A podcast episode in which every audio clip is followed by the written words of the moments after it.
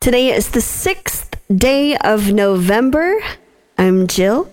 Welcome to Daily Audio Bible Chronological. It's so great to be back here with you as we weave our way through the entire Bible in just a, a couple, less than a couple of months. Can hardly believe that, but it's true. This is where we're at.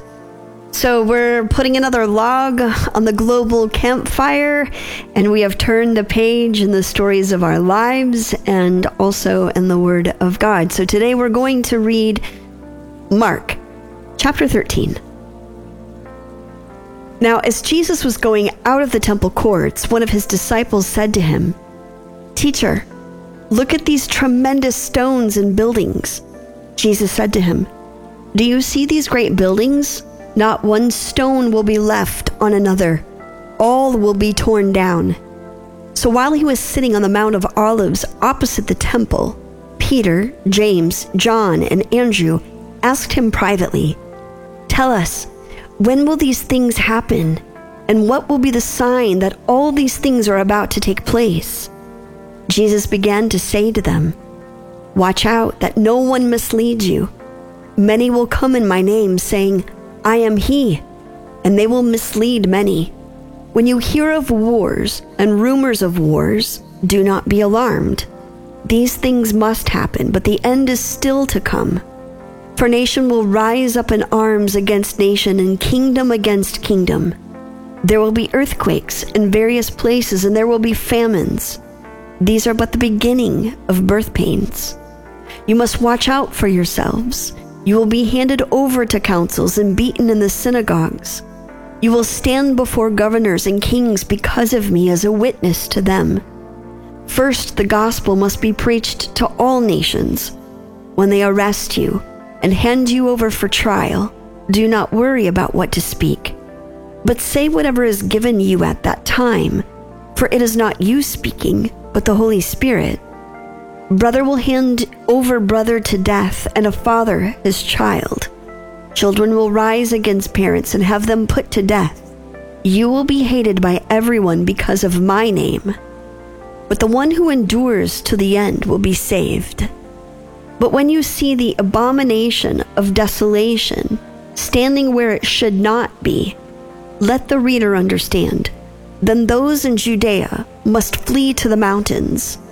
The one on the roof must not come down or go inside to take anything out of his house. The one in the field must not turn back to get his cloak. Woe to those who are pregnant and to those who are nursing their babies in those days. Pray that it may not be in winter for in those days there will be suffering unlike anything that has happened from the beginning of the creation that God created until now, or ever will happen. And if the Lord had not cut short those days, no one would be saved. But because of the elect whom he chose, he has cut them short. Then if anyone says to you, Look, here is the Christ, or Look, there he is, do not believe him. For false messiahs and false prophets will appear and perform signs and wonders to deceive, if possible, the elect. Be careful. I have told you everything ahead of time. But in those days, after that suffering, the sun will be darkened and moon will not give its light. The stars will be falling from heaven, and the powers in the heavens will be shaken. Then everyone will see the Son of Man arriving in the clouds with great power and glory. Then he will send angels, and they will gather his elect from the four winds, from the ends of the earth to the ends of heaven. Learn this parable from the fig tree.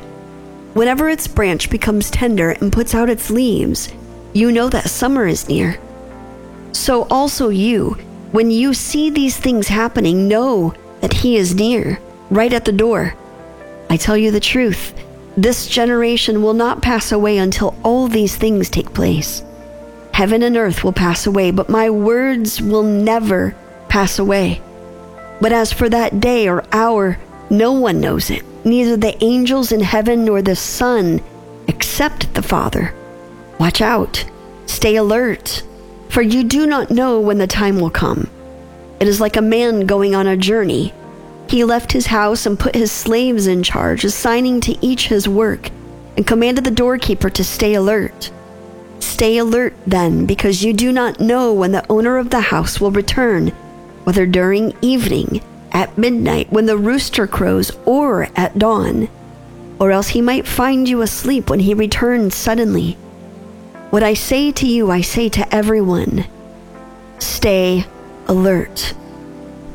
Father, we thank you for your word today. Thank you for your newness, for redemption, for restoration, for renewing, for beginning again, again. And we look at this week as a brand new chance to start over, to take the old that is gone and make something new. To take the mistakes from last week and right them.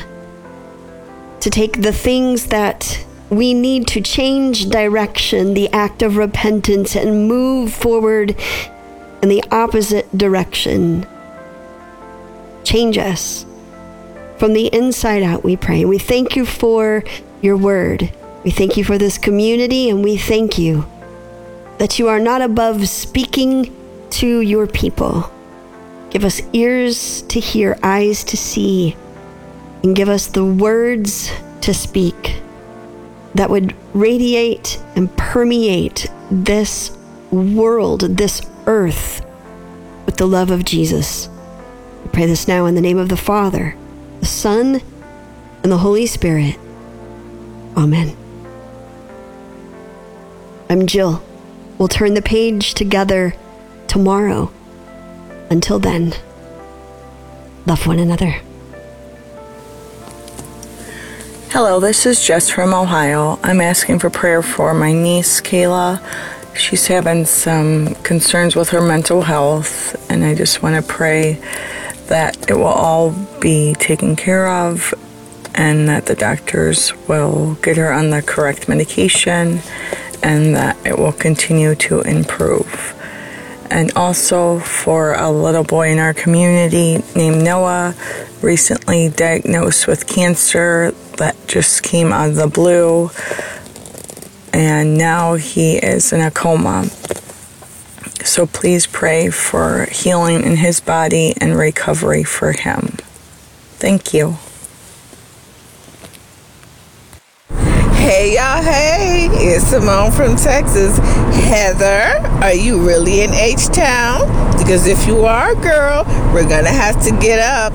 Thank you so much for that. I just left Bible study and I'm headed home, and you made me smile. Thank you so much. I needed that. Um, I wanted to call and pray for D2 uh, and Kingdom Seeker Daniel quickly before my time runs out. Um, I haven't been feeling much like praying lately. I've been I have not been praying much lately, but um, I really felt moved to pray for D2. So, Father God, we thank you right now, Lord God, for your grace and your mercies in today. God, I ask that. Um, God, as D2 um, has his hearing or whatever it is that is about to take place, Father God, that Holy Spirit, you will move in that room. You will be in that room. God, I ask that you will turn the hearts of the judges and the lawyers and everyone in the legal system, everyone involved, Father God. And if it be your will, Father God, that he gets another chance or he gets an opportunity to do life again, God, I ask that your spirit will intercede, Lord God, and you will make intercession Lord God, and you will make every crooked path straight in this situation. And Father God, if it not be your will, God, I ask that you would bring comfort um, to um, KSD and his family and his son, and Father God, and allow them to know that no matter what the outcome is, that your will will always be done and all things can work for our good.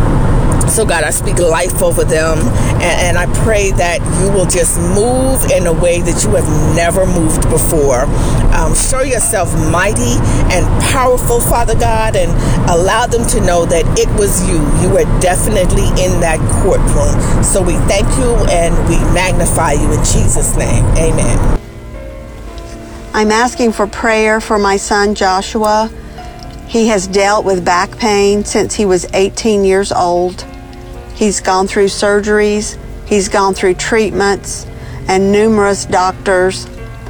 Please join me in praying for a breakthrough for my son with the chronic pain that he deals with. I know God is all powerful. There is power in the name of Jesus. I'm praying the chains will break. Thank you for praying with me. We're waiting and trusting as we see God move in his life.